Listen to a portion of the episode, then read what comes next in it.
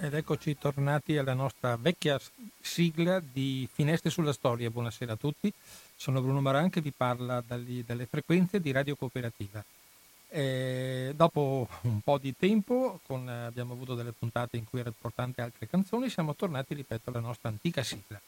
Ma il cielo è sempre più blu, che è un po' il simbolo della nostra trasmissione, perché resto è una trasmissione di, di inchiesta, di cultura, di spettacolo, di storia Stasera abbiamo una puntata veramente molto molto speciale e vi invito veramente a restare in ascolto sulle frequenze di Radio Cooperativa perché a Finestre sulla Storia stasera avremo il professor Angelo Dorsi che è un, uno storico dell'ex che è stato insegnante e professore di storia contemporanea all'Università di Torino che è autore di parecchi libri di storia molto precisi, molto profondi, molto circostanziati.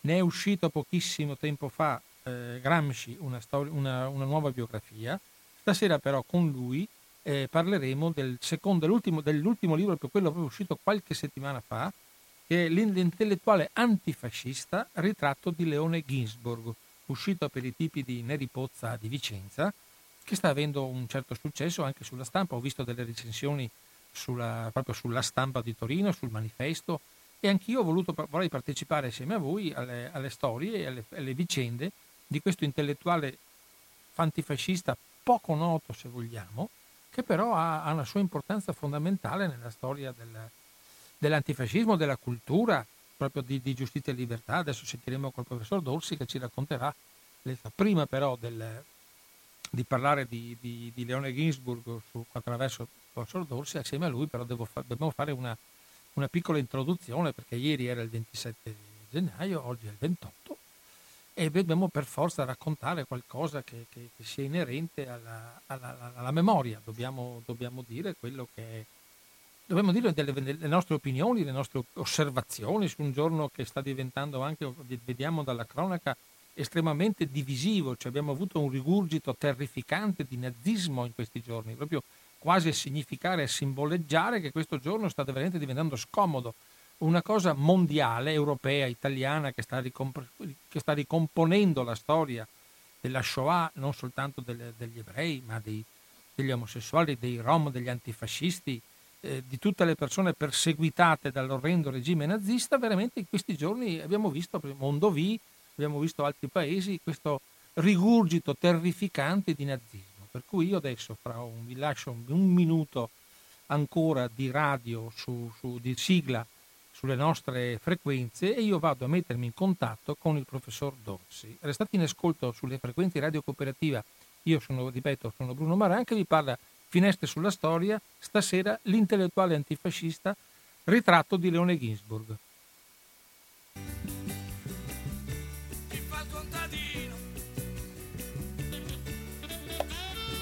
Pronto? Via la sigla. Pronto, abbiamo in linea il professor Dorsi. Pronto, mi senti? Sì. Eccomi qua, perfetto. Grazie professor Dorsi, grazie Angelo, grazie per la tua partecipazione a Radio Cooperativa. Stasera, dicevo un attimo fa nella, nella, nell'anteprima del nostro programma Finestre sulla Storia, ho, detto, ho, parlato ovviamente del tuo nuovo libro, L'intellettuale antifascista, ritratto di Leone Ginsburg, però non potevo non citare l'altro importantissimo libro che è uscito, che, si, che, è ovviamente Gramsci, una nuova biografia che ha avuto un successo notevole, ho visto che l'hai presentato in parecchie parti d'Italia e, anche con uno spettacolo anche apposito che è stato veramente una cosa significativa, peccato che siamo una radio e non possiamo trasmettere il, i video del, tu, del, tuo programma, però eh, te lo dico subito che mi, ti, ti chiederò brevemente una tua, tu hai scritto una cosa molto bella sul 27 gennaio, eh, la riassumiamo in pochi minuti, però per dare il senso, proprio la, la, la, le direttive con le quali leggere il 27 gennaio, non con, magari con la retorica ufficiale, eccetera, ma con una, con una cosa che è molto importante, perché tu hai citato un argomento determinante, che è la russofobia che si è scatenata quando si parla di 27 gennaio. A te eh, la, parola. Sì, eh. Eh, in realtà questo questo tema si connette poi anche mio, alla mia ricerca su Leone Ghisbolo, che era un russo che poi scelse l'Italia. Eh, se noi partiamo dalla, andiamo un po' indietro nel tempo, andiamo al, alla risoluzione ormai famosa o famigerata, dovrei dire, del Parlamento dell'Unione Europea che equiparava nazifascismo, nazismo e comunismo, ecco, di là comincia una nuova ondata, che, cioè una, un'accelerazione di un'ondata di russofobia che già, era già partita da, da, tempo in realtà e che non ha, non ha smesso di andare avanti. E eh, mi è sembrato opportuno, appunto, mi sembra opportuno in occasione di questa ricorrenza, peraltro importante, anche se diventata un po' dire, molto celebrativa e contestata, a mio avviso da alcuni giustamente, eh, mi sembra opportuno però ritornare su questo tema e affrontarlo, affrontare il 27 gennaio, la ricorrenza del 27 gennaio, innanzitutto sconnettendola da quella del 10 febbraio, mentre vedo che anche l'AMPI purtroppo sta mettendo insieme le due ricorrenze in un'unica melassa che è veramente dire, indigesta. Quindi parlare del 27 gennaio significa innanzitutto fare storia. E fare storia che cosa significa? Significa ricordare chi ha creato i campi di sterminio, perché Auschwitz non è stato un campo di concentramento, è stato un campo di sterminio. Ad Auschwitz si entrava per morire, anche se dire, nel momento dell'ingresso c'era la prima selezione quelli che verranno ancora considerati abili al lavoro venivano provvisoriamente mandati abili al lavoro, ma la soluzione finale, la Endlosung, era prevista per tutti, quindi ad Auschwitz si entrava per morire, quindi alcuni venivano mandati subito alle cosiddette docce, dove usciva il gas, il ciclone B, e che eh, uccideva in pochi, in pochi, minuti e poi eh, i cadaveri irrigiditi erano inviati ai forni e un'altra parte degli internati finiva ai lavori e poi via via che perdeva le forze veniva mandata ai forni. Bene, quindi eh, Auschwitz è, è, è questo, dobbiamo, è una macchina di morte concepita industrialmente, dietro la quale addirittura c'è un giro di tangenti che le SS ricevono dai gruppi industriali metallurgici, siderurgici, la Krupp innanzitutto, per avere gli appalti per i forni. E la seconda cosa da ricordare è che Auschwitz è stata liberata, i cancelli di Auschwitz sono stati abbattuti dall'Armata Rossa il 27 gennaio 1945 e non dai carri armati a stelle e strisce come ci ha raccontato Roberto Benigni in un film peraltro molto discutibile, La vita è bella. Ecco. Quindi è stata l'Armata Rossa che ha liberato Auschwitz, ma dobbiamo anche dire, e questo lo dico anche in relazione a quella risoluzione del Parlamento dell'Unione Europea, che mette sullo stesso piano comunismo e nazismo e eh, con una tesi storiografica a dir poco azzardata distribuisce equamente le responsabilità della seconda guerra mondiale e dei suoi stermini alla Germania nazista e alla Russia staliniana. Questo è un falso storico, perché la responsabilità di quella guerra appartiene interamente alla Germania nazista, che ha un progetto di dominio europeo e poi mondiale. La Russia di Stalin, e lo dice uno che certamente non ha simpatia per Stalin e sono molto critico su Stalin sulla sua politica interna in particolare e su tutto quello che ha fatto, grande massacratore di comunisti, dobbiamo dire, e tuttavia Stalin ha forgiato l'Unione Sovietica eh, davvero come un macigno d'acciaio contro il quale si è infranta l'Armata Rossa, eh, si sono infrante le armate naziste.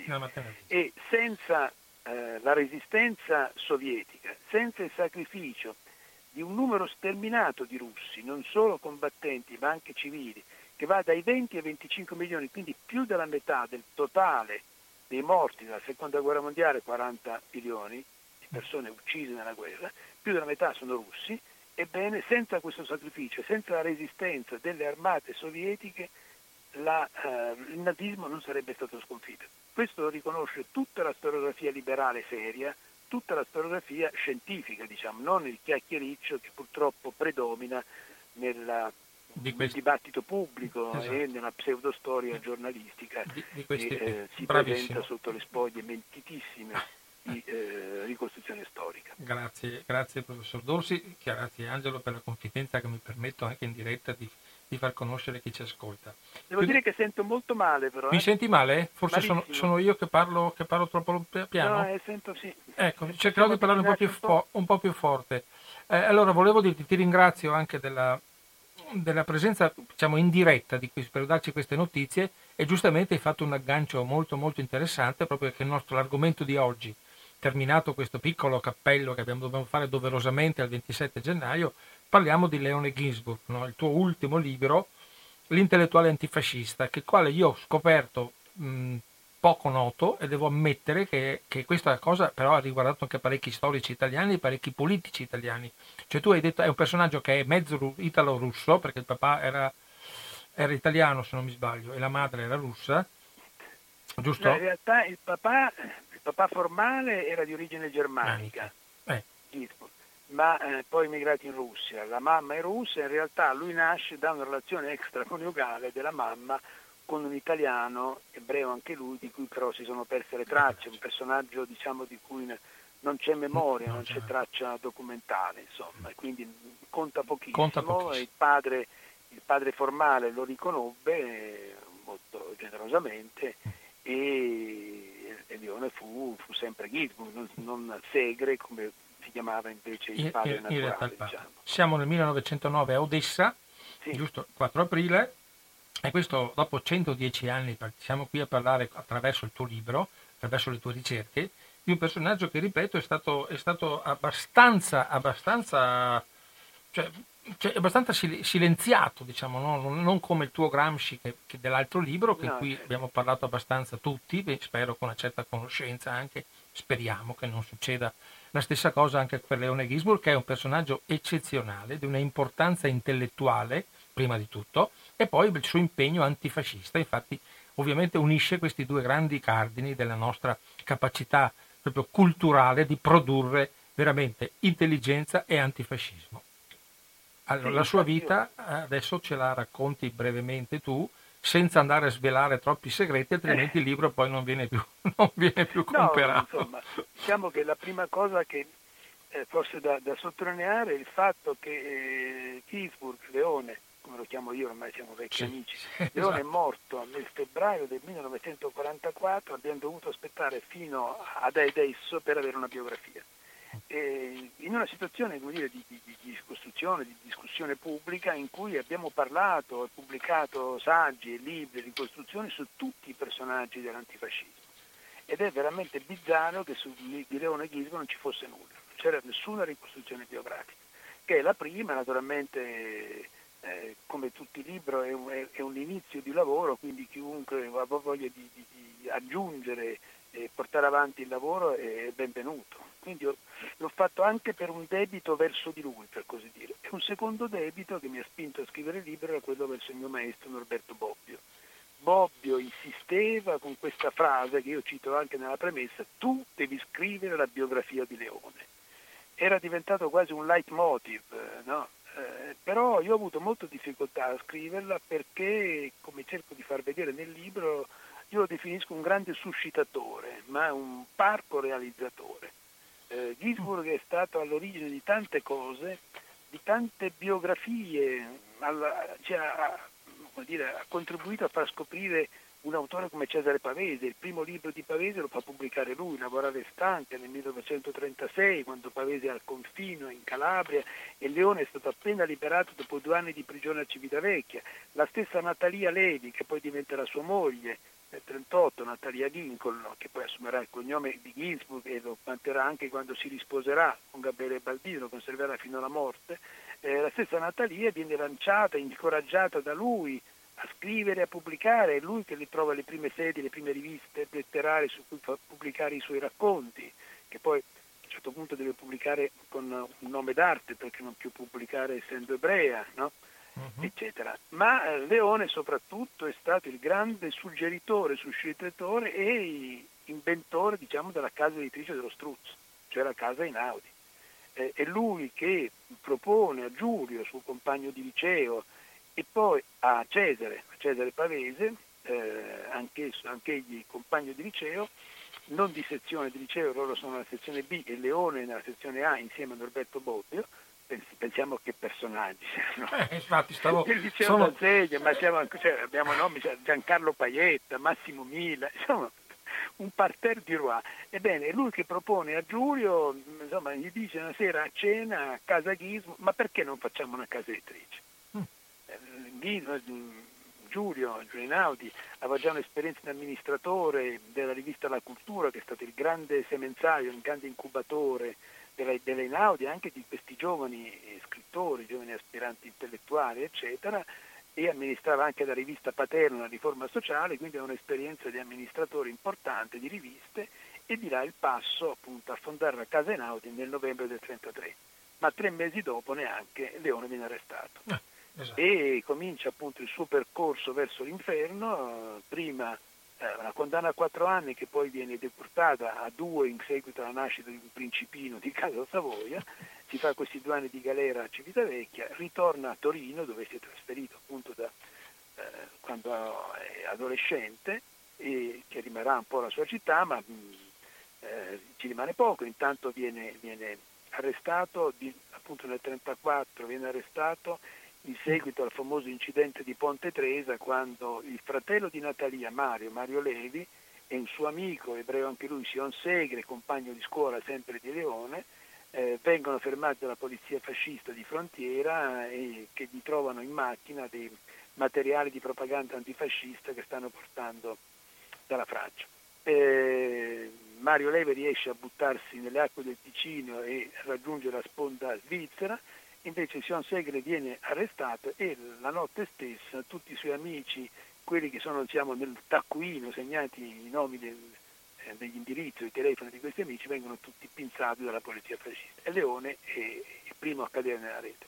Siamo nel marzo 34, la prima retata che colpisce il gruppo di Giustizia e Libertà. E qui c'è un personaggio mo- molto noto a, eh, a, tante persone che ha fatto tanti danni. Mi sembra che subentri l'op- l'operato spionistico di Pitigrilli in questa operazione. Sì, il quale sarà poi decisivo soprattutto nella seconda rotata di un anno dopo, maggio 35, eh, che distrugge completamente appunto la seconda retata ciò che rimaneva di, di Giustizia e Libertà. Teniamo conto che Giustizia e Libertà la, diciamo, il gruppo di Torino era il più importante in Italia, quindi distruggere Torino significava eh, quasi distruggere giust- giustizia e libertà a livello nazionale. Pitigrilli è appunto ebreo anche lui, amico di tutti costoro, anzi parente, eh, Pitigrilli era cugino di Sion Segre, era cugino primo di Vittorio Foa, tutta gente che lui fa arrestare, fa mandare in galera al confino, è un personaggio veramente terribile, eh, scrittore di successo, pornografo, che si finge antifascista e in realtà è un delatore stipendiato,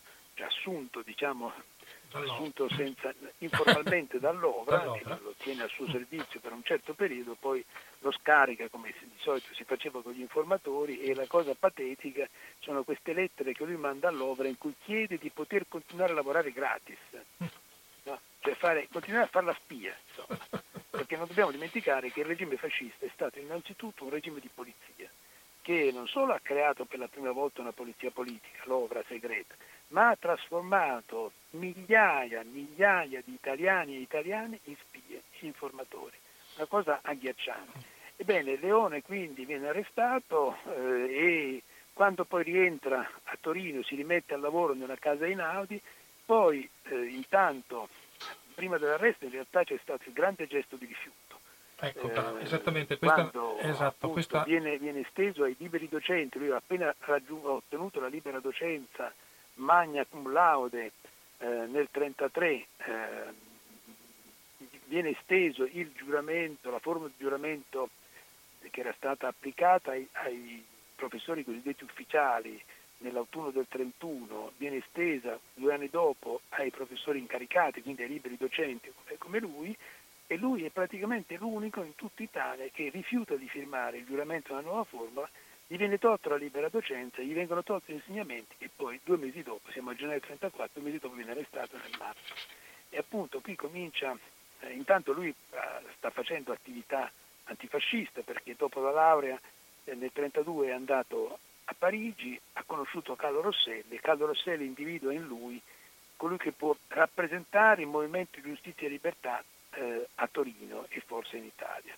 E quindi diventa un, un, attivo collaboratore dei quaderni di giustizia e libertà che si stampano a Torino e, e tra l'altro in questa attività mh, sui quaderni, tra i tanti articoli, non tantissimi peraltro che scrive, ce n'è uno molto, molto significativo, mediatico ai nuovi fascisti, che si riferisce ai cosiddetti fascisti del giubileo, cioè a quelli che erano entrati nel partito nazionale fascista quando fra l'autunno del 32 e il 33 vengono riaperte le iscrizioni che erano state chiuse per eccesso di richieste diciamo, perché tutti gli italiani volevano diventare fascisti iscritti e militanti e diciamo, con, con l'articolo di Leone, Leone vede tanti suoi amici, compagni di scuola, compagni anche di ideali, per così dire, anche di ideali antifascisti che si iscrivono al partito. E questa cosa ovviamente non lo colpisce molto, ma non prova, dire, non, li, non, li, non li ingiuria, anzi prova pietà per loro, prova compassione. E dice io lo so che voi lo fate, è una mascheratura, no? Però vi ricordo che la maschera troppo a lungo indossata non si stacca più dal volto che è una frase straordinaria, straordinaria. Trovo, no? veramente, veramente di tanti intellettuali che dicono sì, noi facciamo i fascisti ma non eravamo fascisti. Sì, però il problema è che gli intellettuali erano all'epoca personaggi pubblici, molto più di oggi. Eh, il prestigio di un docente universitario all'epoca è incommensurabilmente superiore a quello di oggi. Oggi un docente universitario non contano niente, giustamente, lo dice un docente universitario, ma all'epoca contavano moltissimo, anche perché erano 1200 Adesso siamo decine di migliaia, insomma, siamo 40.000, siamo il massimo livello. E quindi diciamo, l'adesione al fascio non poteva rimanere un gesto formale. Nel momento in cui salivi su una cattedra, scrivevi sul Corriere della Sera, facevi conferenze, pubblicavi i volumi dai grandi editori, questo dava una risonanza a ogni tua parola, ogni parola diventava un gesto politico, anche se tu credevi che non fosse così o fingevi di credere e quindi la responsabilità degli intellettuali è stata fortissima. Ma Leone da questo punto di vista, anche da questo punto di vista, rappresenta una straordinaria eccezione, è il diamante puro che, che illumina questo buio, questo buio dell'adesione, del conformismo, del silenzio pavido, dell'indifferenza. Ecco, lui eh, osa, lui rischia. E in fondo la sua biografia, la sua breve esistenza, perché muore a 34 anni, neanche 35 compiuti, è la dimostrazione che si poteva essere intellettuali e anche antifascisti. Ecco, lui lo è stato. E tanto più per lui era difficile perché era un russo e che difficoltosamente ottiene la cittadinanza che poi gli viene tolta eh, quando, quando, vengono promulgate le leggi antiebraiche e poi quando l'Italia entra in guerra e viene mandato al confino con la qualifica di internato civile di guerra che non significava nulla e, e viene considerato apolide, no? è una cosa che lui patisce molto, per lui voleva essere italiano, ma nello stesso tempo Leone fa un lavoro per far capire che la Russia è fondamentale per l'Europa. Ha un disegno europeista, un'Europa federale e democratica, cioè assai diversa dall'Europa che abbiamo creato, l'Unione Europea che abbiamo creato. E in questa Europa lui sostiene che la Russia debba essere parte integrante. Cioè Leone ci fa capire che non si può pensare a un'identità europea senza le tradizioni culturali, ma anche religiose intellettuali, politici della Russia. Come si può pensare a un'Europa che espunge Tolstoi o Dostoevsky o Pushkin o Gogol? Non è possibile. E lui fa un lavoro per far capire che la Russia è Europa e che l'Europa senza la Russia non è pienamente Europa, che la Russia non è, all'epoca veniva considerata una, l'altrove asiatico, anche Gobetti, che pure è stato no, un geniale, giovane, che si è occupato anche di Russia, e a cui Leone guarda con grande simpatia, anche se poi non si conoscono, Gobetti muore quando Leone è ancora studente, è studente di, di, liceo, muore all'inizio del 26, nel febbraio del 26 a Parigi, anche Gobetti però c'è un po' il vizio, come dire, questa lettura viziata della Russia estranea, Russia mm. asiatica. Ecco, Leone insiste sul fatto che la Russia è Europa. Quindi anche da questo punto di vista, oggi che si dimentica il mm. sacrificio del popolo russo per fermare le armate naziste, eh? che si dimentica che grazie ai russi noi abbiamo sconfitto i nazisti, che si dimentica che la Russia è una componente fondamentale dell'Europa. Ecco, la figura di Gizmo mi pare che torni di grande e prepotente attualità. Purtroppo nessuno la conosce, quindi caro Bruno non devi dolerti di non conoscerla, perché la conoscono veramente in pochi. Alcuni mi chiedono ma Gisbro ha a che fare con Natalia? Sì, ha a che fare con Natalia. Ascolta Angelo, scusa, eh, una brevissima, eh, siamo arrivati praticamente al 38, leggi razziali, confino, fermiamo un attimo la biografia di Ginsburg e torniamo un attimo al ruolo degli intellettuali, vorrei che tu mi chiarissi, per favore, sul ruolo che io mi, mi risulta che soltanto 11 professori universitari hanno detto di no alla firma del 31 del sottoscrivere il, il, giuramento. La, il giuramento al partito e poi l'altra componente in cui il Partito Comunista ha detto ai propri adepti, anche universitari, di entrare lo stesso nel fascismo per lavorare dall'interno. Allora, mi, mi, mi dai tu, eh, anche per la tua carica e per il mondo in cui tu vivi e per le conoscenze che hai acquisito attraverso la, la biografia di Gramsci e adesso di Leone Ginsburg, che sono due figure fondamentali, secondo me invece, una sì po' più nota, una meno nota che adesso stiamo cercando di portare avanti e porteremo avanti il testimone della lotta di Leone Ginsburg al, al fascismo. Mi dai una tua lettura di questi due fatti che sono un po' in antitesi, no? 11 solo eroi, chiamiamoli eroi tra virgolette, e gli altri che entrate pure di nascosto, siete comunisti, però state all'interno del fascismo. Mi dai la tua lettura di queste due cose? Sì, eh, diciamo appunto, in realtà quelli che non giurarono furono un po' di più non furono 11 o 12, furono una ventina che si sottrassero in vario modo, però eh, soltanto una dozzina lo dichiarò in maniera più o meno ferma, ma non, non dando mai un carattere politico apparentemente. Comunque, certamente fu una minoranza esigua, eroica tra virgolette, perché dobbiamo anche considerare il fatto che tutti costoro appartenevano ai ceti alti della popolazione, quasi tutti tranne uno, Edoardo Ruffini, figlio di Francesco Ruffini, padre e figlio che non giurano e perdono il posto, ma tranne Edoardo che era un giovane, in realtà erano tutti maturi per la pensione, volendo, diciamo, ed erano tutti dotati di un background sociale medio-alto borghese. Eh, certamente quindi si è trattato di una minoranza in questo senso, ma si è stata una minoranza anche di tutti coloro che hanno fatto in qualche modo gesti, sia pure prudenti di opposizione.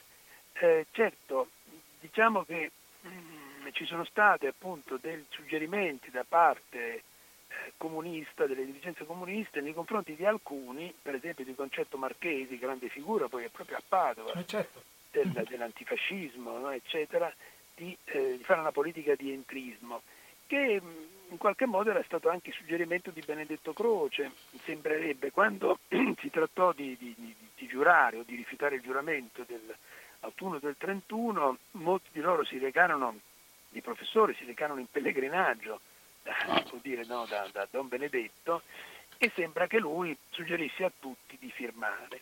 Eh, perché la motivazione era se voi non firmate perdete il posto e vostro, eh, sulle vostre cattedre saliranno degli asini in più saranno degli asini fascisti. Però è anche vero che mentre Croce dava questo suggerimento quando lo dava, eh, in realtà provava un certo disprezzo verso di loro, diciamo la verità. È vero che Croce non ha problemi economici, è un grande proprietario fondiario, cioè uno che si è permesso di non dare neanche un esame all'università perché tanto non aveva bisogno. Superiore ed era superiore intellettualmente ai suoi maestri, ai suoi docenti, ma era anche al di fuori di ogni problema economico. Però certamente c'è stata questa posizione di, diciamo, di stare dentro per cercare di non farsi tagliare fuori, però in ogni caso in realtà, eh, appunto come diceva Leone, fingere di fare i fascisti e poi alla fine lo diventare a meno che avessi una tempra straordinaria, ma quelli che avevano una tempra straordinaria per lo più rifiutarono ed erano ben pochi. La figura di Leone appunto rifugge come un'eccezione, insomma, non, c'è dubbio. Eh, un'eccezione rispetto al mondo intellettuale, adesso usciamo anche dal campo universitario. Mm. In realtà noi nel mondo intellettuale vediamo che c'è stata una totale, si può dire, adesione al fascismo che è stata non tanto motivata ideologicamente, non, non, la, non la si spiega con l'ideologia. Aderivano al fascismo non perché erano intimamente convinti, non perché erano ideologicamente affini al fascismo. Aderivano al fascismo perché il fascismo, per due ragioni. La prima è una ragione di carattere diciamo, strutturale, economico, vale a dire il fatto che il fascismo è stato il primo momento nella storia d'Italia in cui si sia un governo ha fatto una politica della la politica per gli intellettuali e quindi ha creato istituzioni culturali che davano lavoro e prestigio al centro intellettuale. E tutto questo lo si deve soprattutto a un uomo che è Giovanni Gentile. Cioè, quindi parliamo di fascismo, dobbiamo parlare di un uomo che era stato liberale e poi aderisce al fascismo pensando che il fascismo sia l'inveramento del liberalismo. Mm. È Giovanni Gentile che fa la politica culturale del fascismo, anche dopo che lascia eh, il ruolo di ministro del, delle, dell'istruzione pubblica. nel 24, ma eh, che fa la riforma della scuola, che peraltro è una riforma, benché Mussolini la definisse fascistissima, la più fascista delle riforme, era una riforma in realtà elitaria che era stata pensata da, da Croce, Gentile, Salvemini, tutto un gruppo di, di giovani studiosi e intellettuali tra fine 800 e inizio 900. Ma è Gentile che crea decine di istituzioni culturali, molte delle quali gli sono sopravvissute. Facciamo un unico esempio, l'enciclopedia italiana, la cosiddetta Treccani. Mm.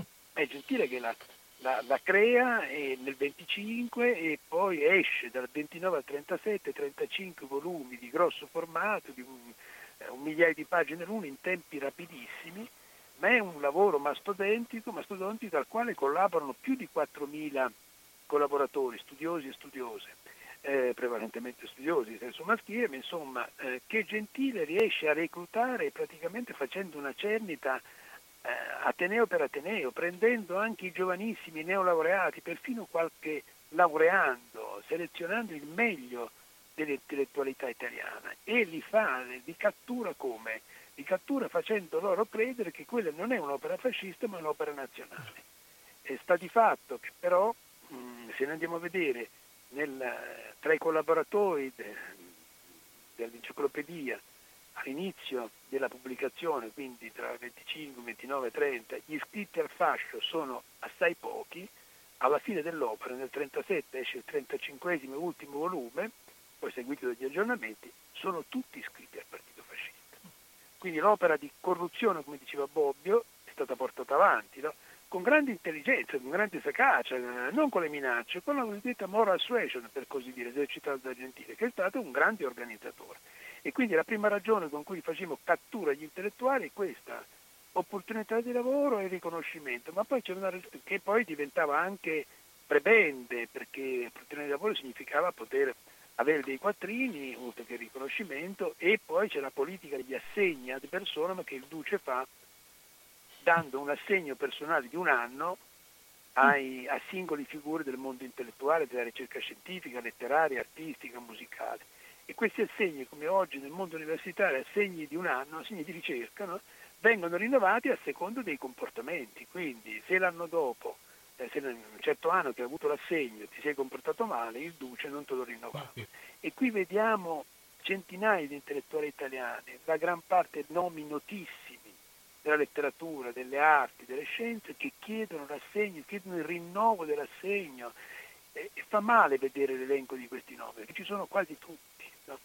Ma poi c'è una seconda ragione, dicevo, di carattere più ideale. Il fascismo fa credere uh, che sta creando lo Stato nuovo, lo Stato della terza Roma, dopo la Roma dei Cesari, dopo la Roma dei Papi, ecco la Roma dei fasci. E quindi fa credere che si sta portando, si sta partendo per creare uno Stato nuovo in cui gli intellettuali svolgeranno un ruolo fondamentale. E gli intellettuali ci credono no, in qualche modo, perché le loro ambizioni intellettuali sono forti, ma sono ambizioni anche politiche. E, e vengono colpiti da quella che io chiamo la sindrome delle mosche cocchiere. La mosca cocchiera è quella mosca che sta nella criniera del cavallo e ritiene di star guidando il cavallo. Gli intellettuali si lasciano convincere che potranno condizionare o guidare il, eh, la costruzione del regime, dello Stato nuovo fascista. In realtà non sarà così, però vengono catturati con queste due motivazioni, quindi grandi opportunità di lavoro, riconoscimenti formali e materiali e esaltazione di carattere ideale perché si fa credere che appunto saranno i protagonisti di questa nuova stagione eh, politica, i protagonisti quindi della stagione politica e non solo culturale. Questo, ecco, in tutto questo appunto Leone di nuovo è l'eccezione. È Leone che poteva essere un, gran, un, grandissimo, perché Leone riusciva in tutto, tutti quelli che io ho intervistato, per questo libro ho lavorato molto anche sulle interviste che io feci negli anni 80 e 90 ai suoi amici, conoscenti, compagni di lotta, tutti, eh, quando lo conobbero ne furono soggiogati. Era eh, un capo naturale, dice Vittorio Fo, era un leader nato, dice Massimo Mira. Poteva essere un grande studioso di filologia, di storia, di letteratura, poteva essere un leader politico, poteva essere un editore, eppure non fu nulla. Morì senza dire la sua ultima parola, scrive Bobby un saggio bellissimo che io cito in chiusura del mio libro. No? Il, suo, il, suo, discorso era appena cominciato quando muore. No? E quindi questo grande suscitatore ha lasciato molto poco in realtà rispetto a quello che avrebbe potuto essere, perciò è stato difficile scrivere la sua biografia perché abbiamo testimonianze, qualche documento, ma è più difficile ricostruire, è più forse più facile scrivere di Gramsci, anche se lì è il problema opposto perché c'è una bibliografia sterminata. Di Leone è difficile per la carenza di bibliografia e mm. per il fatto che appunto eh, Fione ci ha lasciato poco, proprio perché era uomo di grande generosità, Leone si è dedicato soprattutto a tradurre, a tradurre sia nel senso tecnico, traduzione di testi russi per esempio, anche francesi, eh, in italiano, ma si dedicava anche a traduzione nel senso più ampio, la traduzione nel senso della trasposizione per esempio della cultura russa nella cultura italiana. E poi addirittura un lavoro ancora più umile, la revisione delle traduzioni altrui, con un lavoro certosino, filologico, minuziosissimo, perfino pedantesco, ma Leone, come Gramsci, era convinto che la forma è contenuto, che un buon contenuto non può essere veicolato da una cattiva forma. Anche questo è un insegnamento, io credo, importante e trascurato. Io sono perfettamente d'accordo con i tuoi insegnamenti, con, con quello che tu ci trasmetti in questo momento. Voglio andare in chiusura della nostra bellissima intervista con due domande, ultime due, poi ti lascio perché indubbiamente è faticoso anche parlare al telefono di tutte queste cose. Due cose fondamentali. La tua, eh, cioè, le, scrivendo di Leone Ginsburg, quando si scrive le biografie di personaggi così importanti, così pesanti dal punto di vista culturale, ci si medesima un po', si vive un po' assieme a lui, si percorre assieme a lui un po' eh, la strada, la sua strada ricostruendola, cioè ci si medesima un po' nella sua, nella sua visione, nel suo modo di essere, perché io credo, e questa è la seconda parte della domanda, poi tu la gestisci come credi, l'insegnamento di Ginsburg oggi ai nostri politici, cosa si potrebbe dire usando le parole di Ginsburg? qui c'è una sottile perversa domanda, una sottile perversa simbologia di qualcuno o di qualcosa. A te, Angelo, come mettere insieme questa complessissima eh, serie di, di, di, di parole?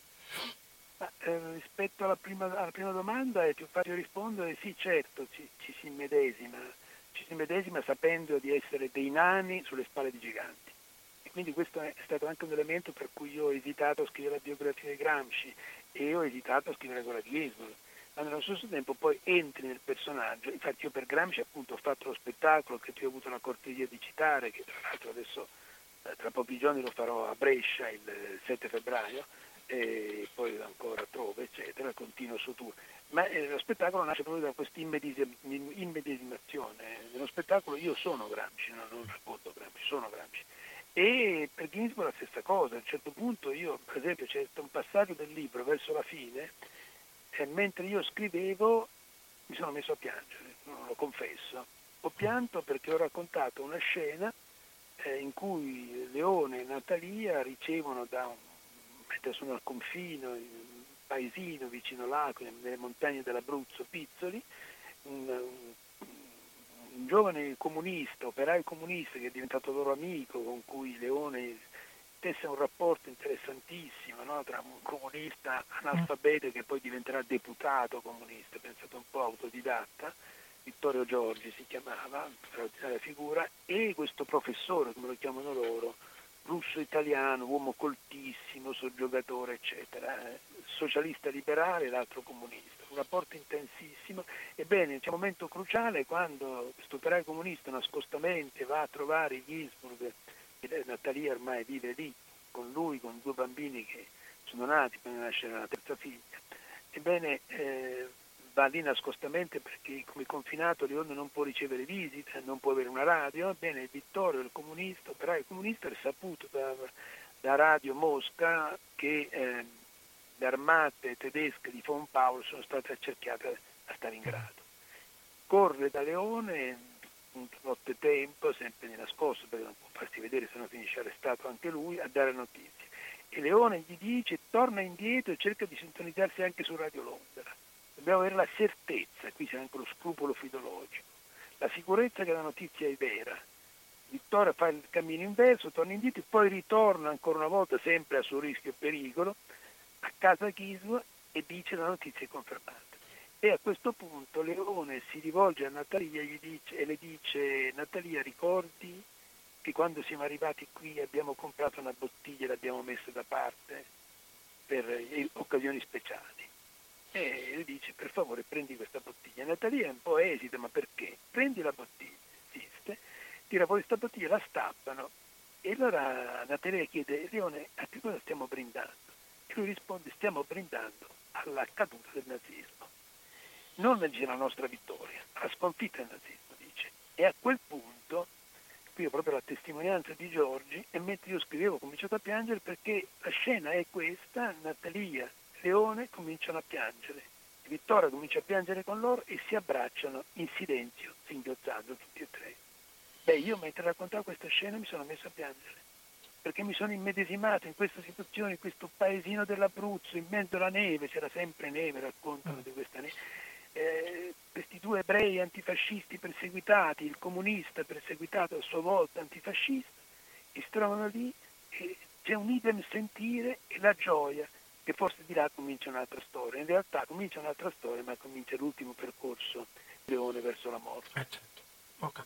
Bellissima questo, eh, questo racconto della, della, parte umana del, del, personaggio che indubbiamente è molto umano perché è un trascinatore però mosso da una forza interiore che è grandissima. Cosa direbbe Ginsburg ai politici attuali, usando le sue parole, ai chierichi che tu hai citato qualche volta? quelli che adesso eh, cambiano bandiera a seconda di come tira il vento o, o, l'ora del giorno. Credo che avrebbe pietà di loro, perché Leone non riusciva a odiare in qualche modo, no? Avrebbe pietà di loro e li inviterebbe, anche se probabilmente sarebbe convinto che sarebbe impossibile, li inviterebbe alla coerenza, no? che non è facile, li inviterebbe alla coerenza, a non avere appunto, a non avere maschere, ad essere quello che appaiono e ad apparire nella, nella, forma, nella forma quello che sono nella sostanza. Quindi eliminare la doppiezza, per così dire. No? Oggi noi vediamo i politici che cambiano tranquillamente, no? il trasformismo, l'opportunismo ha raggiunto livelli spaventosi. Insomma. Ecco, Leone ci direbbe questo e poi darebbe un messaggio di nuovo in relazione a questa russofobia. Io credo che insisterebbe sul fatto che la Russia non può essere espunta dall'Europa e quindi non può essere espunta neanche dall'Italia, perché i legami anche, lui lavorava in questo senso anche per rafforzare i legami della cultura e della storia italiana, quando lui gli viene poi tolto l'insegnamento, aveva preparato un corso su Mazzini, Ezen, Garibaldi, quindi proprio il risorgimento di cui era un grande cultore, il risorgimento italiano, collocato in un'ottica europea che di nuovo includeva la Russia. E quindi anche ci sarebbe un messaggio in relazione a questa grande presenza che ha dato al mondo, non solo all'Europa, figure di straordinaria spiritualità, ricchezza culturale, pensiamo dalla letteratura all'urbanistica, alle arti figurative, al cinema, poi più tardi alla musica, eccetera, e che non possiamo pensare l'Europa, pensare il mondo meno che mai senza la Russia. Ecco, Leone ci ricorderebbe anche questo. Allora io vorrei terminare la tua interessantissima lezione dicendoti una cosa, citando un, una, una, riga del, delle varie cose che ho trovato sul tuo libro. Non ci può essere serietà dell'azione politica senza una forte, una forte istanza morale, che è un po' il contenuto, io credo, di tutto quello che si può dire sia di Gramsci dalla parte per la forma e certo. contenuto e sia di Ginsburg per quanto riguarda la sua precoce di partita in seguito alle torture ricevute eh, nel carcere della Gestapo a Roma dove a 34 anni è morto. Immaginiamo che Ginsburg non fosse morto e fosse sopravvissuto e fosse eh, riuscito a, a, mm, a vivere la, l'istanza della libertà in, in, Italia dopo il 44 quando Roma fu liberata.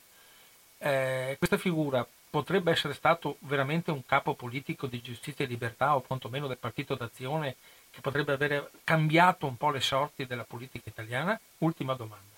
Beh, credo, credo di sì, anche se dire, sarebbe stato forse molto isolato, anche perché nel partito d'azione Gisburg rappresenta la sinistra, rappresenta l'istanza del dialogo con i comunisti, che non, una buona parte del partito d'azione come DGL non condivideva. Questa sua insistenza, l'apertura insomma, verso il mondo comunista, pur tenendo ferme certe, certe distanze, certe differenze sul tema della libertà. Però lui fa un percorso di avvicinamento che mi sembra molto interessante e più in generale credo che nella sua presenza oggi potrebbe dirci, come Gramsci, ci potrebbe dire che la cultura, tutta la cultura è politica è che la politica deve avere un fondamento culturale e che politica, cultura sono in fondo la stessa cosa, ma che alla base di tutto c'è sempre una tensione etica, una tensione morale.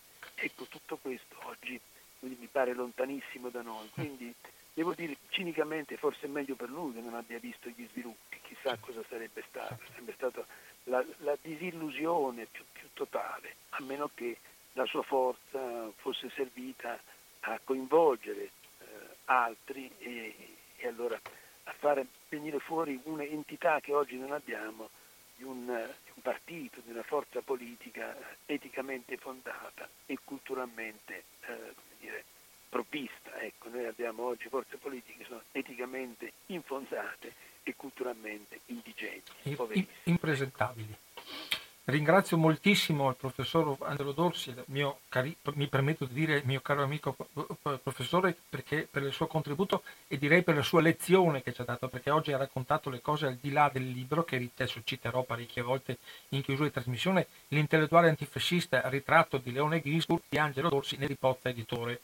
Ed è un libro che va letto proprio per colmare un grandissimo vuoto in tutti noi, in tutti gli antifascisti, in tutte le persone che si occupano di cultura Purtroppo è stata disattesa la sua figura per, per, quello che ci ha detto un attimo fa il professor Angelo Dorsi, e però penso che questo libro, che giustamente è citato come inizio di un percorso di ricostruzione della sua figura, eh, è estremamente importante perché su Gramsci abbiamo una grandissima bibliografia, su Gisburg molto poco, anche perché mancano le sue opere, mancano il contributo finale perché la sua vita si è interrotta prima.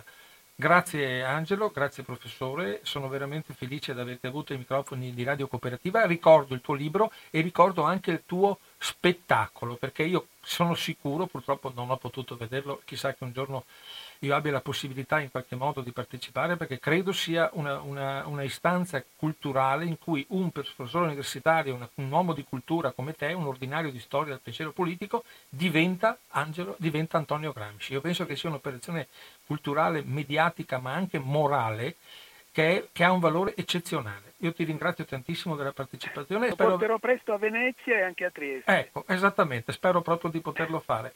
Eh, ti ringrazio, spero di averti ancora ospite. Grazie a te, grazie a tutti voi. Grazie, buona serata, grazie infinite. Arrivederci. Ciao a tutti. Ciao, ciao, ciao.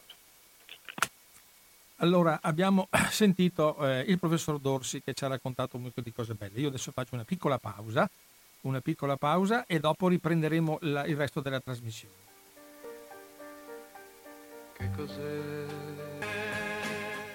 Ed eccoci nuovamente in diretta sulle frequenti radio cooperativa per la seconda e ultima parte di Finestre sulla storia avremo ancora una trentina di minuti con quale riprenderemo un po' i contatti con quello che è stato eh, il libro e i contenuti che il professor Angelo Dorsi ci ha appena eh, esplicato in una, a mio avviso, una bellissima lezione. Abbiamo toccato assieme a lui tanti argomenti. Chi ha voluto, ha avuto la pazienza di sentire questo programma, questo racconto, si sente lo spessore proprio culturale di una persona che ha che ha scritto due, ultimamente ha scritto tanti libri eh, professor Dorsi, però gli ultimi due, la biografia di Gramsci e questa biografia di Leone Gisburg, sono veramente due colonne che possono permetterci di creare un architrave fra i due libri per raccontare, per far conoscere, per rileggere e avere la capacità oggi di risentire e di leggere quelle storie attraverso gli occhi di adesso, attraverso la cultura di adesso, attraverso quello che noi viviamo adesso. Due profondi antifascisti entrambi hanno pagato con la vita il, suo, il loro antifascismo e proprio in questi giorni che si parla di memoria, che si parla qualche volta a vanvera, che si parla un po' di capacità, che ci sono gli insulti seriali, siamo tornati agli, agli insulti alla senatrice Segre, eh, sempre su quelle eh, orrendo mezzo che viene usato oggi soltanto fin, molte volte a fin di male, quando invece era nato con dei principi molto più sani e molto più intelligenti che serviva molte, a portare avanti contributi culturali e di, di scambio di idee e di vedute è diventato veramente una cosa infame. Ci sono gli, gli account Twitter farlocchi apposta per poter scrivere le cose più infami. Ho appena visto uno che non è tanto farlocco in cui il presidente Partini è diventato un assassino e un brigatista rosso da parte di un esponente della Lega, è, è, è uscito a pochi minuti, poche ore fa, sulle pagine Facebook di centinaia di persone. Cioè siamo a questo livello, no? Pertini, che è un altro personaggio che si inserisce nella nella logica dell'antifascismo militante, dell'antifascismo anche fondato su basi culturali, su basi etiche, eh, per cui il personaggio Pertini eh, da antifascista ha pagato di persona un, un, peso enorme del suo antifascismo, alla fine poi ha avuto un giusto riconoscimento sia appena finita la guerra e poi anche dopo, quando è diventato Presidente della Camera, nonostante il diniego e i mugugni del suo eh, segretario dell'epoca che era un certo Bettino Craxi, tanto perché così chiudiamo un cerchio sulle persone che ultimamente si è enormemente santificata. Infatti pensavo che nella nostra basilica venisse spesso presto aperta una cappella in onore del San Benedetto Craxi, perché a merito del, del film che ognuno può vedere e leggere come vuole, comunque abbiamo iniziato un rapporto culturale su un personaggio scomodo, indubbiamente con delle capacità, con delle conoscenze, ma anche con dei punti pesanti sul suo operato politico e anche, oserei dire, mi permetto sommessamente di dire giudiziario, perché altrimenti se non parliamo della fine non possiamo capire l'inizio, se non capiamo l'inizio non possiamo capire la fine. Pertini non era ben visto all'interno del Partito Socialista, proprio sotto, sotto il regime Craxi, tanto per fare un esempio. Comunque restiamo all'attuale. Eh, la, il racconto di, di, antifascisti che hanno pagato con la vita, anche senza essere dei, no, come nel caso di Leone Ginsburg, l'intellettuale antifascista, oppure come Antonio Gramsci, l'altra enorme figura intellettuale italiana, ci sono personaggi che vengono dal mondo del calcio, dove sappiamo che si annida la parte peggiore, forse di un certo neofascismo, neonazismo, proprio in quelle file degli ultras di decine di squadre nazionali in cui alberga proprio la parte peggiore dell'Italia, secondo me, dal punto di vista etico-morale, dal punto di vista culturale. C'è un personaggio che a qualcuno noto, alla maggior parte credo poco noto, è che è Arpad Weitz. Chi è Arpad Weitz? È un allenatore ebreo ungherese. Vinse tre scudetti in Italia e morì dimenticato ad Auschwitz come è successa questa cosa. Prima ne ha parlato Matteo Marani in uno, uno bellissimo, straordinario volume. Adesso è tornato ovviamente eh, per parlare di questo grande personaggio, Arpad Bates. Ne ha parlato Giovanni Cerutti, direttore della Fondazione Marazza di Borgo Manero e direttore scientifico dell'Istituto Storico della Residenza di Novara. Ha scritto questo libro L'allenatore ad Auschwitz, Arpad Weitz, dai campi di calcio italiani al lager.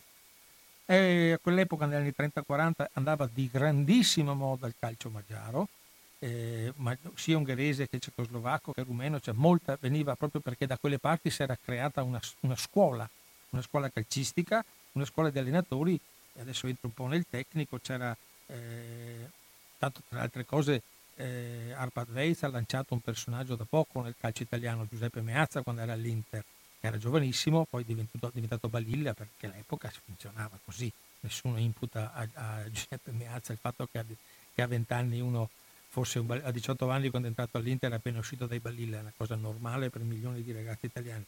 Comunque nel 26 era arrivato in Italia a giocare, però poi si è fatto male subito, è passato a fare allenatore e ha vinto sia con l'Inter che a Bologna tre scudetti, dicevo poc'anzi e qui eh, è arrivata una, una sorta di, di, di scuola, no? tanti personaggi sono arrivati perché il calcio, il calcio ungherese aveva, cre- messo, aveva modificato un, un, modulo di gioco che si chiama VM, che veniva dall'Inghilterra, da, da Chapman, è stato modificato e adattato diciamo, alle esigenze del calcio prima ungherese e poi in questo caso italiano, per cui è, è molto importante questo particolare che loro sono qui. Poi è successo anche in Germania, sono andati altri altri allenatori, eh, uno si chiamava Conrad, che è andato in Germania, quando qui è stato, ha avuto dei problemi nel 1938, immaginate è andata niente meno che, che allenare a Norimberga in Germania, cioè dalla padella alla brace, per cui... e dopo eh, una sconfitta con il Bayern le... l'ebreo rovina il calcio, compra un biglietto al tuo allenatore perché se ne vada a Gerusalemme. Questo è un messaggio che è arrivato al presidente del, del Bayern, al presidente della squadra di Norimberga, la capitale del nazismo Norimberga, ricordiamolo. Eh, eh, ritorna tedesco o il giudaismo ti annienterà, gli scrivono. Poi un altro personaggio importantissimo della scuola ungherese Erbstein, che viene coperto dal presidente del Torino Novo, che gli trova un, impegno, un impiego, lo, lo maschera e, e sopravvive alla, alla, alla, retate nazista. Ricordiamo che Epstein è l'allenatore del grande Torino, quello che poi purtroppo è scomparso a Superga. Per cui eh, Bates invece viene cacciato qui dalla, per le leggi razziali, si rifugia in Olanda pensavo, pensando di essere al sicuro, l'Olanda viene invasa dalle tedesche e ovviamente la, la famiglia di Weitz, eh, la moglie dei due figli moriranno gasati eh, subito nell'ottobre del 42, suo padre eh, visse fino all'ultimo giorno di gennaio del 44 e poi fu gasato anche lui ad Auschwitz. Eh, non se lo interessa quasi più nessuno, per avere una, una, una, una lapide sulla stadio di, di, Bologna ci abbiamo messo 40 anni, perché è stato completamente dimenticato proprio per quella strana situazione che si crea in Italia. Quando sei eh, in, uh, nei momenti di gloria eh, vieni enfatizzata le tue capacità. E poi siccome subentra la notte del, del, della coscienza, la notte della cultura, la notte del mondo che, che è stato gli anni del nazifascismo in Europa, poi la rinascita del 45 e la rinascita ancora del 47, l'Italia repubblicana antifascista, però di, passati, questo passato eh, buio eh, tanti hanno fatto finta di non, di non sentire e, e, di volerlo, e, di non volerlo, fare. Per avere, ripeto, una lapide per, per, per Baez sullo stadio di Bologna dove ha vinto due scudetti, sono voluti 40 anni. Ecco, questo è il modo in cui l'Italia calcistica percorre suo, la, la, sua strada e sappiamo che l'Italia calcistica, specialmente per quanto riguarda una parte dei tifosi, non brilla certo per capacità, per cultura, per etica, per, per comportamento, per, per, tutto quello che, che, a voi viene in mente. Sappiamo che cosa i, i cori razzisti, sappiamo le svastiche, sappiamo le, le croci celtiche, sappiamo tutto quel bagaglio di schifezze nazifasciste che loro si vantano di portare avanti, ovviamente anche con la collusione da parte delle, delle società che se facessero una grossa azione di, di repulisti di, quegli, di, quelle cose sappiamo che invece è esattamente il contrario perché temono le reazioni violente di queste frange per cui vengono accettati, sopportati alla fine siamo sempre nella logica, beh, sono ragazzate, no, con cui abbiamo permesso qualsiasi cosa negli ultimi anni, no? qualsiasi gesto razzista, fascista, nazista è stato all'inizio, oggi è sempre giustificato come, beh, sono ragazzate, che se volete fare?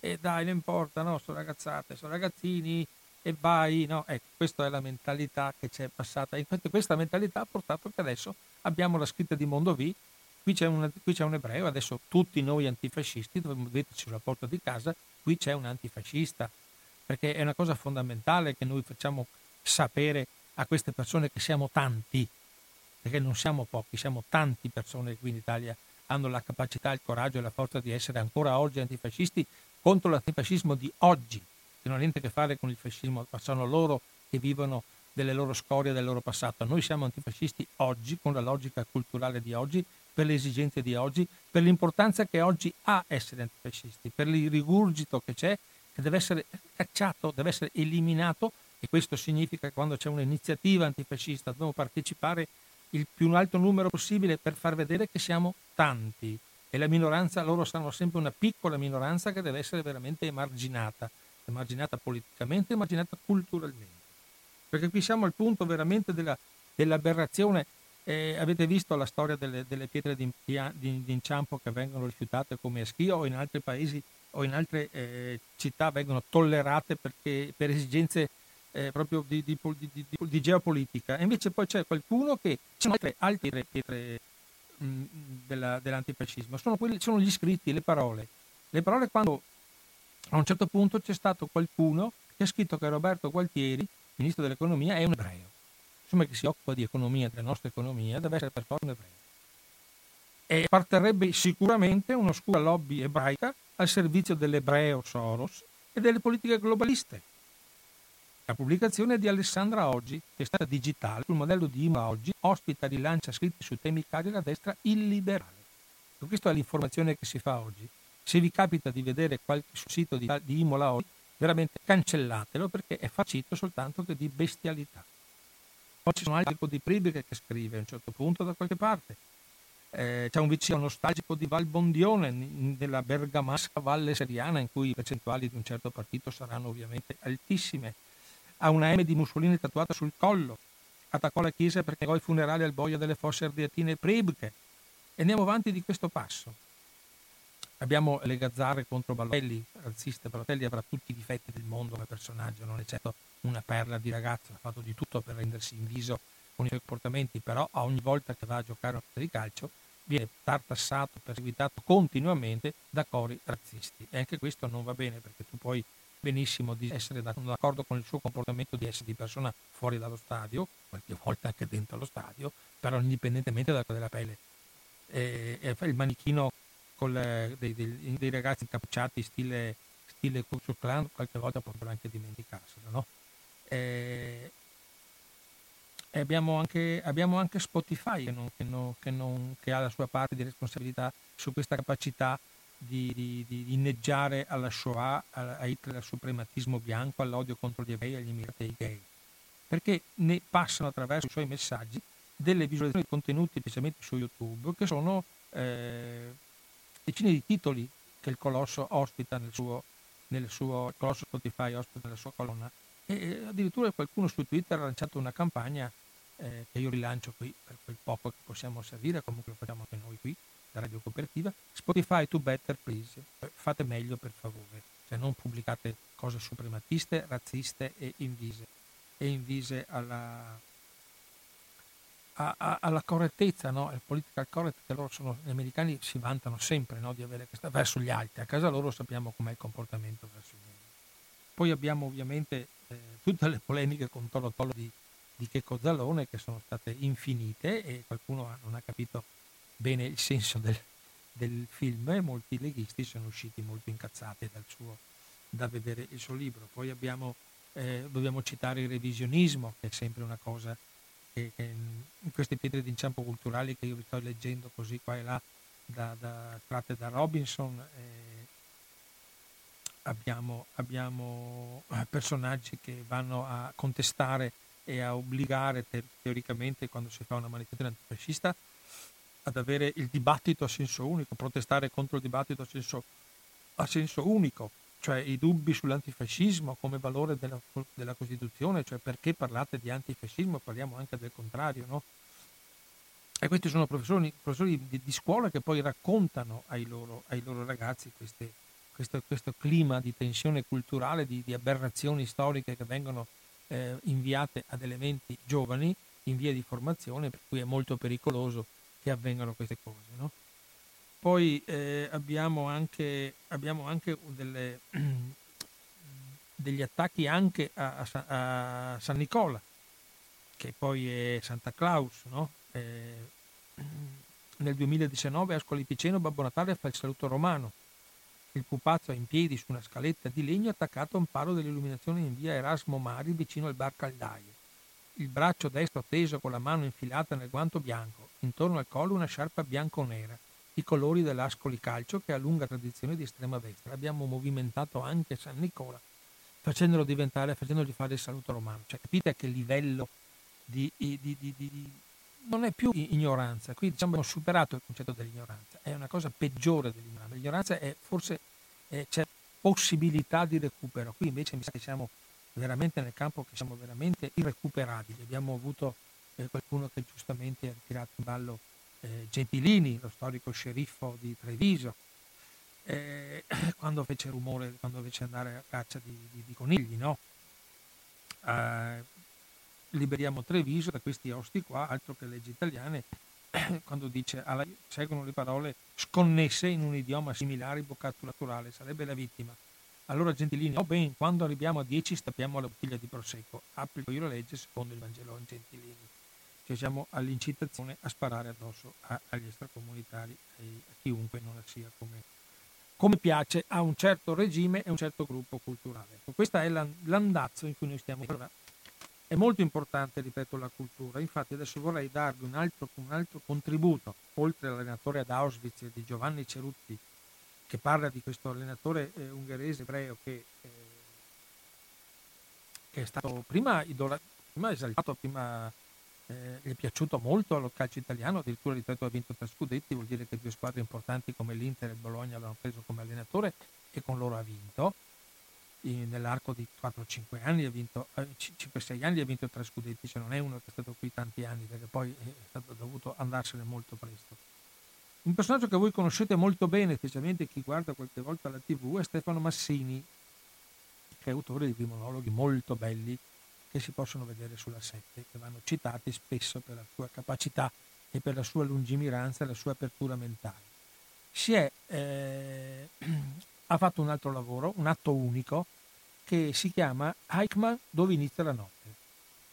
Un dialogo fra Anna Arendt e Adolf Eichmann. Per dire la verità che è una cosa estremamente interessante, proprio per il modo in cui lui è riuscito con questo testo, in questa intervista eh, immaginaria fra Arendt e, e, e Eichmann, in cui veramente queste due persone all'opposto dialogano in base a quello che è accaduto, in base a quello che poi Eichmann ha detto nel, nel, nel processo, ha detto al processo, in base a quello che Anna Arendt ha scritto nel suo, nel suo libro famosissimo. E, ed è importante perché eh, le domande della, della, filosofa tedesca, questo grigio personaggio, eh, rivela la, la, il bieco interesse personale, lo, squall- lo squallore dell'arivismo di, di, di, di Eichmann. Cioè, eh, è un essere vicino al, cioè, all'uomo medio, ma addirittura più basso dell'uomo medio. È goffo qualche volta, no? E, prende forma il male nella sua insospettabile piccolezza umana. Ed è, ed è molto interessante questo, questo, atto unico di Stefano Massini, edito da Fandango, perché eh, ci fa ricor- ritornare alla banalità del male di, di, famoso libro che dicevo prima di, di Anna Arendt, ma questa volta è, è, un dialogo, è un dialogo teatrale, cioè domanda e risposta, in cui si vede proprio anche la piccolezza dell'individuo che veniva temuto da milioni di persone per le, per le sue capacità organizzative di inviare milioni di persone ai vari lager, perché poi questo mi permette di raccontare anche un'altra cosa. Questo dialogo eh, denota che non esiste soltanto Auschwitz nell'immaginario collettivo di entrambe le persone che stanno parlando, perché in Germania e nei paesi occupati c'erano 220 lager, di cui centinaia erano soltanto campi di concentramento, da non confondere con i campi di sterminio, come ha accennato prima il professor Doggio. Sono due cose completamente diverse. No? Il campo di concentramento e la prigionia, ovviamente quasi sempre finalizzata a, a, lavoro, a lavoro schiavistico per le aziende, per i marchi tedeschi che poi noi abbiamo ammirato per la capacità di ricostruzione, per la loro per la capacità economica, eccetera. Sappiamo che dovete sapere che queste grandi marche tedesche si sono servite di milioni di schiavi, quasi sempre morivano di lavoro, di fatica, di fame e di malattie. E questo è il campo di concentramento, in cui non era finalizzato a uccidere nessuno, morivi lo stesso, ma morivi dopo essere stato sfruttato per mesi dalle aziende importanti, dico la Hugo Boss, la Bayer, la Ford tedesca, eh, la Opel, la, la Krupp, cioè tutti quelli che avevano bisogno di schiavi, facevano regolare domanda alla, al comando delle SS gli veniva affidato un tot di personaggi, un tot di schiavi a seconda delle, delle necessità, delle loro capacità, di quello che avevano bisogno. E questo è il campo di concentramento. Il campo di sterminio è quello che tu entravi già, eh, selezione, mezzi da una parte eliminati subito, gli altri mezzi andavano eliminati attraverso anche lì forme di lavoro schiavistico, però era già sicuro, dimostrato eh, scientificamente che alla fine da un'altra parte qualche piccola percentuale di sopravvivenza era superiore perché alla fine qualcuno poteva cavarsela. Eh, Boris Pachol ha lavorato in uno dei peggiori campi di concentramento eh, tedeschi, che è quello di Dora, dove fabbricavano le V2 ed è riuscito a, a, a, venire a casa perché aveva un fisico forte, perché le circostanze hanno permesso di salvarsi. Fina- la sua morte può essere finalizzata alle punizioni, ripeto, alle malattie, agli infortuni, a tante cose, però non veniva de- de- decretato all'ingresso del campo la sua eliminazione. Infatti è ancora qui a 105 anni. Abbiamo visto che eh, ci sono stati di sopravvivenza anche nei lager di sterminio e lo dimostrano quei 13-14 che sono rimasti, guardate che non sono tanti. E questo è un altro argomento importante che dobbiamo toccare in questi giorni di memoria. Fra poco, quelli che, sono, hanno la testimonianza viva personale sulla loro pelle, col numero, in questo caso proprio pelle sulla pelle, scompariranno tutti. E quelli che hanno avuto la fortuna, come molti di noi, di conoscerli, hanno un lavoro doppio, perché devono portare avanti, dare, portare avanti il loro messaggio, le loro testimonianze, devono dire, devono, è proprio veramente una staffetta generazionale che siamo chiamati a percorrere nei prossimi anni, perché quando non ci saranno più testimoni, a parte la massa di documentazione mediatica che hanno lasciato sia i nazisti che gli occupanti, perché avete visto in questi giorni ore di filmati fatte dagli inglesi, dagli americani e dai russi quando hanno scoperto le decine e decine di campi di sterminio. Non fermiamoci soltanto ad Auschwitz, Bergen-Belsen, Buchenwald, Mauthausen, eh, Ravensbrück, ce sono decine e decine, decine Sobibor, eh, Beusek, la la, proprio ne parlavano ieri sera un filmato eh, pochi giorni fa, eh, 700.000 persone in tre mesi uccise in tre campi di concentramento, Treblinka, Bob, eh, Sobibor e, e Beusek in, in, Polonia. Cioè questo viene ormai Auschwitz ha preso il sopravvento su, su tutto, no? perché è il più noto, il più famoso, il più grande, il più visitato, anche tra virgolette, perdonatemi, il più pubblicizzato, il più reclamizzato, se vogliamo, no? perché il giorno della memoria è, de- è dedicato alla liberazione da parte dell'Armata Rossa del campo di sterminio di Auschwitz, ma non dobbiamo fermarci ad Auschwitz, dobbiamo studiare, raccontare, parlare di tutti quanti gli altri milioni di persone uccise negli altri campi di sterminio, che sono tanti, sono centinaia.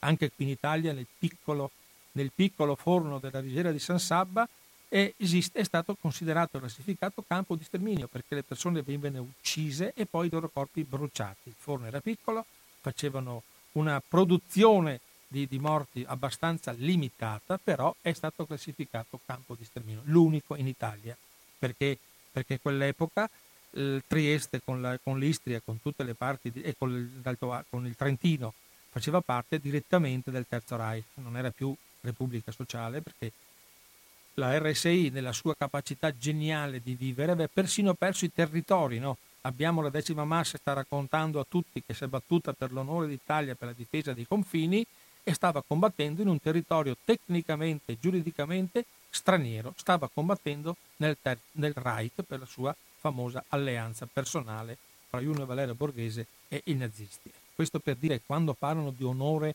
quando parlano di, di difesa dei confini, quando parlano di queste cose, dicono delle grandissime bugie. E questo va ribattuto sempre a tutte quante queste mistificazioni che vengono fatte specialmente ai confini orientali dove sembra che tutta la cattiveria e le, e le, e le, le cose peggiori vengano dalla parte opposta, dalla parte di quelli che, che, che ne dicano i nostalgici, da parte di quelli che hanno vinto. Perché noi, siamo il, noi Italia siamo il paese che ha perso la guerra. Si è avuto una resa senza condizioni l'8 settembre, non un armistizio come eufemisticamente sempre piace a tanti citare. È stata firmata una resa senza condizioni e da quella poi è partito tutto il meccanismo che ha portato al Trattato di pace del 47, di uno Stato che si è presentato a Parigi col cappello in mano chiedendo clemenza. Dopo aver fatto le, le enormi nefandezze in tutta l'Europa dove è andato a portare la guerra ai seminazisti, perché la guerra l'ha scatenata sì la Germania, però l'Italia non è stata da meno, no? poi si è accodata come un buon cagnolino e però per fare le cose orrende e orribili che ci siamo macchiati in tutti gli stati che siamo andati con, con la guerra, non è stata seconda a nessuno. E questo sempre per dire che l'Italia però si è fatta di brava gente, che tutto sommato non è stata così, la colpa è sempre di Hitler e la colpa è di Mussolini che ci ha portato in guerra. Sì, ma è andata in guerra una nazione a questo punto. Il conto è stato presentato al povero De Gasperi che, ripeto, col cappello in mano cercava di mitigare le, le, le, le pesantezze del trattato di pace, è stato presentato all'Italia. L'Italia sì, nata dopo, ma comunque sempre erede giuridico del, del Trattato Repubblica Italiana, ma che si è dovuta accollare le responsabilità del, del regno precedente.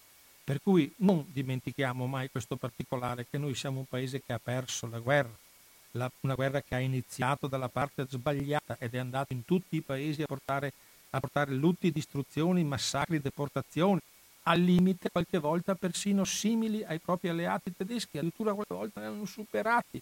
Su certi campi di concentramento per civili jugoslavi qualche volta la mortalità in percentuale superava quella di Auschwitz, ma noi non abbiamo mai fatto niente e casomai c'era la decima MAS che combatteva per la difesa dei confini della, del sacro suolo della patria che invece era Terzo Reich, era Beatrice Kutland, zona d'operazioni alto, alto Adriatico, cioè Reich. Infatti c'era un Kauleuter che comandava, non, non c'era, c'erano le, le, autorità civili fasciste per come cinque missioni, ma la giurisdizione totale era Terzo Reich, in cui si, si usavano le norme di guerra del Bandenkampf che Hitler aveva promulgato per la guerra in Russia per combattere i partigiani russi. Ecco, questo per dire che non bisogna assolutamente farsi prendere la mano dalle eufemismi che vengono usati per giustificarsi.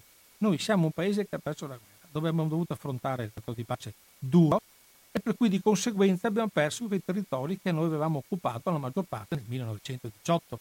Non erano un'eredità antica che ci portavamo da secoli, sì, da secoli le persone abitavano lì di lingua italiana, ma quanto riguarda la, la giurisdizione siamo arrivati nel 18 come truppe di occupazione di un altro Stato che era nel frattempo caduto. Per cui non facciamo sempre finta che le cose vanno tu i buoni da una parte e i cattivi dall'altra. I buoni sono pochi, pochi, pochi. E di cattivi ce ne sono tanti. E precisamente quelli cattivi sono quelli che oggi dimenticano, falsificano, raccontano bugie e fanno diventare colpevoli quelli che hanno lavorato, combattuto e morti per la libertà, per la libertà di tutti, perché se siamo qui e loro possono parlare, lo devono anche a coloro i quali sono morti per la libertà di tutti.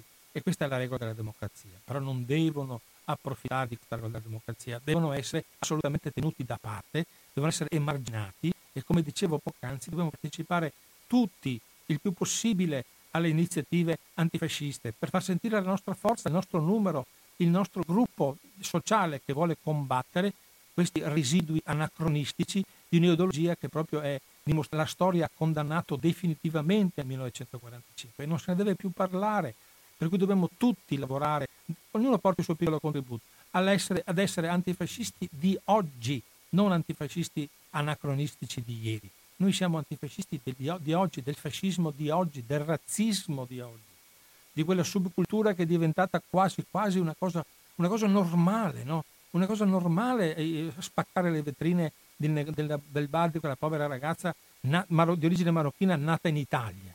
Bisogna andargli a rompere il bar allora, perché lei è marocchina, ha la pelle più scura un po' della nostra, è nata in Italia, è italiana, però siccome non è bianca di, di razza pura come eh, asseriscono certi subumani che vanno a, a, a, rompergli il barro, bisogna punirla perché non è tutta quanta bianca come noi. Cioè siamo il Ku Clan, questa è l'anticamera del razzismo di tipo eh, America del profonda America, cioè non si può giudicare le persone in questo modo, senza contare le aggressioni continue che avvengono alle persone di colore per, per, per futili motivi.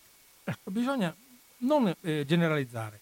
Io dico bisogna lottare contro questa forma di razzismo che prima in Italia non esisteva. Era latente, ebbene, qualcuno l'ha fatta rinascere, gli ha dato forza, gli ha dato coraggio, hanno fatto capire che si può fare, come dicevo poc'anzi, all'inizio dico, vabbè, va bene la ragazzata, no? Per cui con la storia della ragazzata siamo arrivati alla scritta sulla porta, qui c'è un ebreo, Kir, eh, Juif, no? Ecco, perché, perché arriviamo a questi punti? Dobbiamo riflettere su questo fatto. Dobbiamo riflettere perché questi ragazzini che a Ferrara hanno detto all'altra coetanea non preoccuparti, tanto noi quando andremo ad Auschwitz riapriremo i forni. Io mi sono posto il problema, ma dove hanno imparato a 14-15 anni? Non certo a scuola, perché la scuola fa fatica a raccontarla a quelli che ne hanno 18 in quinta liceo. Eh, questi sono delle medie, al massimo della prima superiore. Che dove le hanno sentite queste cose? Le hanno sentite a casa. Non ho dubbi nel pensare che le hanno sentite dire a casa. I ragazzini sono, tutto sommato, sono dei bravissimi ragazzi, sono eh, operosi, sono intelligenti, sono sono colti, sono interessati, hanno molte cose, però riportano un po' come spugne quello che, che assorbono quello che sentono quasi sempre a casa o da qualche amico più grande, ma ci credo poco, perché anche l'amico più grande dove l'ha imparata a sua volta? Non certo studiando sui libri, se uno studia sui libri di scuola di oggi, per quanto siano incompleti, o si documenta un po', si rende conto quanto, quanto fuori luogo, quanto assurdo, quanto bestiale fossero i sistemi e i metodi usati usati dal nazismo e dal fascismo che gli faceva negli ultimi anni da cane da guardia contro tutti quelli che non erano considerati puri, ebrei, ripeto, omosessuali, rom, handicappati, antifascisti, mm, tutto quello che potete immaginare che non è, infatti i triangoli sono di migliaia di decine di colori apposta per distinguere tutte le, le, le parti che venivano eh, rinchiuse nei campi di sterminio o di concentramento. Teniamo sempre presente questa distinzione, non facciamo eh, facile, eh, facile, propaganda non la voglio mai fare, non l'ho mai fatta. Comunque voglio ribadire il concetto che il giorno della memoria è una cosa seria, è una cosa che deve essere vissuta al nostro interno e riallacciandomi al concetto di prima espresso per Leone Ginsburg, ci vuole una forza morale, prima di tutto, per combattere il fascismo nel caso italiano e il nazismo nel caso europeo. È la nostra forza morale che deve essere superiore a qualsiasi altra. E la forza morale viene da, anche dalla cultura, viene dalla conoscenza, viene dallo scambio democratico delle idee e viene dal modo di, di, di convivere con tutte le parti di una società che è cambiata, multiforme, è cambiata enormemente rispetto a una volta e dobbiamo essere figli dei nostri tempi. Nei nostri tempi non c'è spazio per nessuna forma di nazismo. Io vi ringrazio dell'attenzione, vi ripeto l'argomento di stasera che era, proprio perché se parliamo di antifascismo, era l'intellettuale antifascista, ritratto di Leone Ginsburg di Angelo Dorsi e Neri Pozza. L'altro libro molto importante è Gramsci, sempre di Angelo Dorsi, biografia di, di, di um, Gramsci, la nuova biografia, E poi altrettanto importante che sarà, se posso, eh, sarà possibile creare una, fare una trasmissione con Stefano Massini, io vorrei tanto, mi auguro di poterla fare, Eichmann, Dove inizia la notte, un dialogo fra Hannah Arendt e Adolf Eichmann, atto unico di Stefano Massini, Fandango. Questi sono le tre, le tre, i tre libri che diciamo che, come fa un po' il nostro amico, un nostro amico famoso conduttore televisivo di, di storia, alla fine della trasmissione chiede oh, tre libri. Ecco, io vi ho, vi ho portato anch'io nel mio modesta capacità, in quello posso, che posso fare per darvi delle notizie, per darvi dei, delle tracce, vi ho portato tre libri due di Angelo Dorsi e uno di Stefano Massini. Tre, due personaggi molto importanti nella cultura italiana che è giusto che ci siano, che siano eh, pubblicizzati, come qualcuno mi ha accusato di essere uno che pub- io i libri li racconto, ve li propongo, non sono pubblicizzati perché nessuno mi paga per pubblicizzarli, anzi quasi sempre me li devo comprare mie spese. Io racconto di, vi racconto i libri perché vi do per indurvi a leggere e a documentare e approfondire le vostre conoscenze non pubblicizzo libri, d'accordo? Vi auguro una buona serata sulle frequenze di Radio Cooperativa, restate in ascolto. Noi adesso abbiamo un altro appuntamento, ovviamente fra due settimane, che sarà il 12 febbraio, anche stavolta esattamente un giorno dopo dell'11 febbraio. Avremo con noi la professoressa Irene Barrichello, voce nota in questa, in questa radio, che con lei parleremo ovviamente del giorno del ricordo, il giorno dopo il ricordo del giorno dopo con Irene Barichello, 12 febbraio, 19.05, Radio Cooperativa. Bruno Maran vi saluta, vi, vi ringrazio dell'ascolto, vi dà appuntamento fra due settimane. Eh, buona serata a tutti, restate in ascolto sulle frequenze di Radio Cooperativa.